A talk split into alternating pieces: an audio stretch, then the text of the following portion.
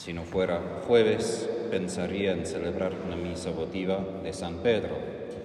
Me encanta San Pedro porque él en los evangelios revela todo lo que es lo mejor y también lo peor. Y hoy, en algunos versículos, él cambia de ser el príncipe de entre los apóstoles, de decir lo correcto sobre Jesús, de tener pensamientos que sí son de Dios, y algunos segundos después inmediatamente tiene pensamientos que no son de Dios y recibe, recibe la corrección de Jesús no a, a solas, sino frente de todos. Y así somos nosotros de verdad. Somos una mezcla. Tenemos momentos de gracia, momentos de revelación, momentos cuando tenemos una claridad interna que solo puede venir de Dios. Por esto no es de nosotros, no es un producto de nuestro esfuerzo, ni es producto de qué santo que somos, es puro don. Y así la gracia de Dios tiene su significado. Primeramente es un don de Dios que viene en algún sentido desde afuera, que yo recibo y poseo, pero siempre como don. Nunca es algo que simplemente es mío, es producto de mí. Y por esto la humildad, de lo cual mencioné ayer, consiste en reconocer que somos esta mezcla entre el barro humano, que es muy preparado a caer o equivocarse, y esta gracia de Dios.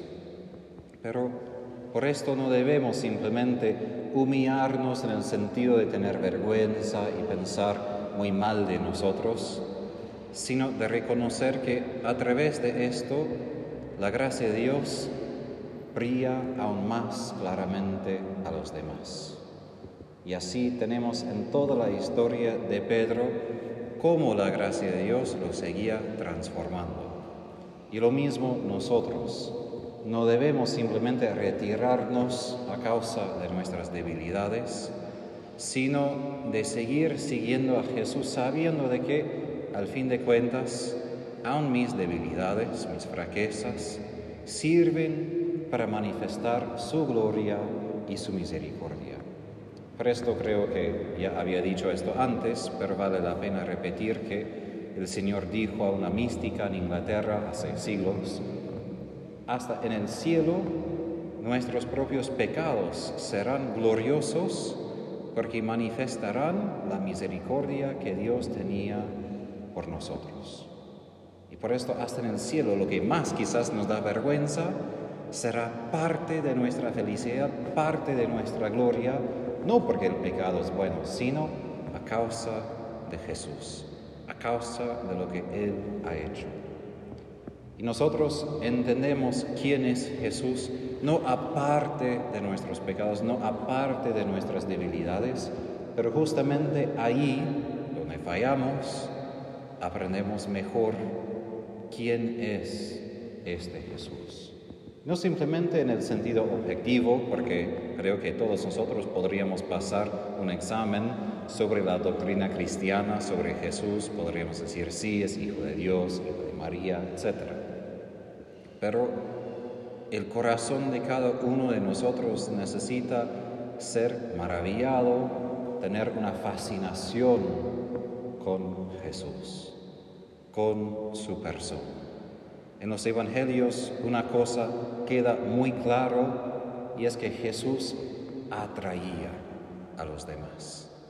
No que Él dijo, debes amarme y vas a amarme, mas los dictadores dicen esto, que si no haces lo que digo, vas a tener que temerme o tener mucho miedo.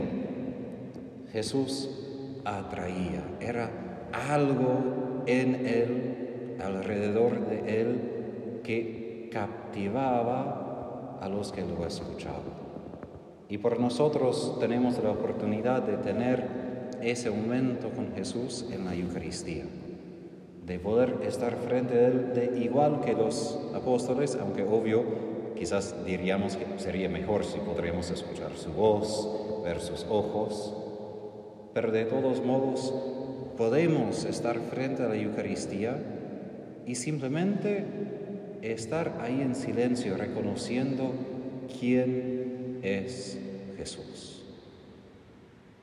Los santos dicen que a las etapas finales de la vida espiritual, nosotros meditamos las mismas cosas. No porque estamos aburridos y no hay más para dar vuelta, es porque esos misterios tan sencillos en algún sentido se hacen los tesoros de gracia por nosotros. Y así San Juan de la Cruz dijo que en Jesús, como dice San Pablo en la carta de los Colosenses, en Jesús se encuentra, se esconde todos los tesoros de la sabiduría y de la gracia de Dios. Nuestra parte es quedarnos frente de Él para poder descubrir todo esto. Porque aun para nosotros, los fieles, podemos decir, obvio que amo a Jesús, obvio que quiero estar frente de Él, pero siempre hay mucho, mucho más. Y quizás lo que es más importante en esos momentos de encuentro con Él es permitir que se callen los pensamientos humanos. Hasta hoy yo mismo, hoy tenía una reunión que fue un poco difícil. Después tenía yo el motor de mi cerebro yendo, yendo, yendo. Y me di cuenta, Tadeo no sirve nada, de nada, de nada, todos sus pensamientos, de nada. Aun si son verdad, aun si tiene su punto, aun si tengo razón, al fin de cuentas, Y cuando pude decir esto a mí, no para darme la vergüenza de decir que soy tan pecador, simplemente reconocer lo que necesito son pensamientos de Dios. Es estar frente de Él. Y esto necesitamos en la vida cotidiana. Tenemos una intensidad muy activa hoy en el mundo y si tomamos hierba mate, tomamos café, aún más el cerebro anda y anda. Y esto en algún sentido es bueno, pero en otro sentido por la contemplación es lo peor que puede pasar. Porque en la contemplación, como dice Santa Teresa de Ávila, no pensamos mucho, sino amamos mucho. Y esto es el asunto de amar mucho a Jesús, quien primero nos ama a nosotros.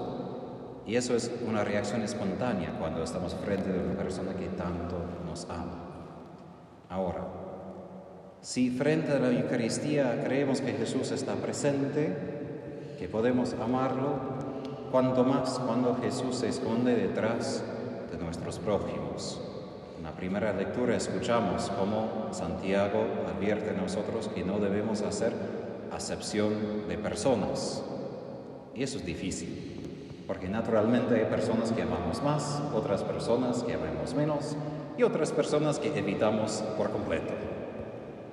Pero cada persona lleva la imagen de Jesús. Y aquí, cuando reconocemos esto, que la imagen de Jesús es la razón de amar a cada persona, podemos evitar ese pecado que menciona Santiago. Obviamente debemos amar a la persona por ser la persona que es, pero hubo una sabiduría cuando en la iglesia se decía, más antes que ahora, que debemos amar al prójimo a causa de Jesús, para amar a Jesús. Porque a veces es verdad, no vamos a encontrar mucho en la persona para amar en algún sentido. Porque si es pecador de verdad, quiere decir que hay mucho mal, y el mal es lo que odiamos, no amamos. Pero justo en una persona rota, herida, podemos encontrar a Jesús. Y allí también aprendemos quién es Jesús. Y aquí termino. Es fácil leer las escrituras, aprender de Jesús allí. Fácil quizás de estar frente a la Eucaristía, aprender de Jesús en el silencio. Es mucho más difícil aprender de Jesús a través de nuestro prójimo. No quiere decir que el prójimo siempre dice la verdad sobre Jesús o se comporta bien, pero hay como un rayo de quién es Dios que sale de cada persona y otra persona no puede reemplazar a esa otra persona. Y por eso si dejamos de amar a una, a una persona, dejamos de amar a Dios por completo, porque no amamos este rayo, ese reflejo de quién es Jesús.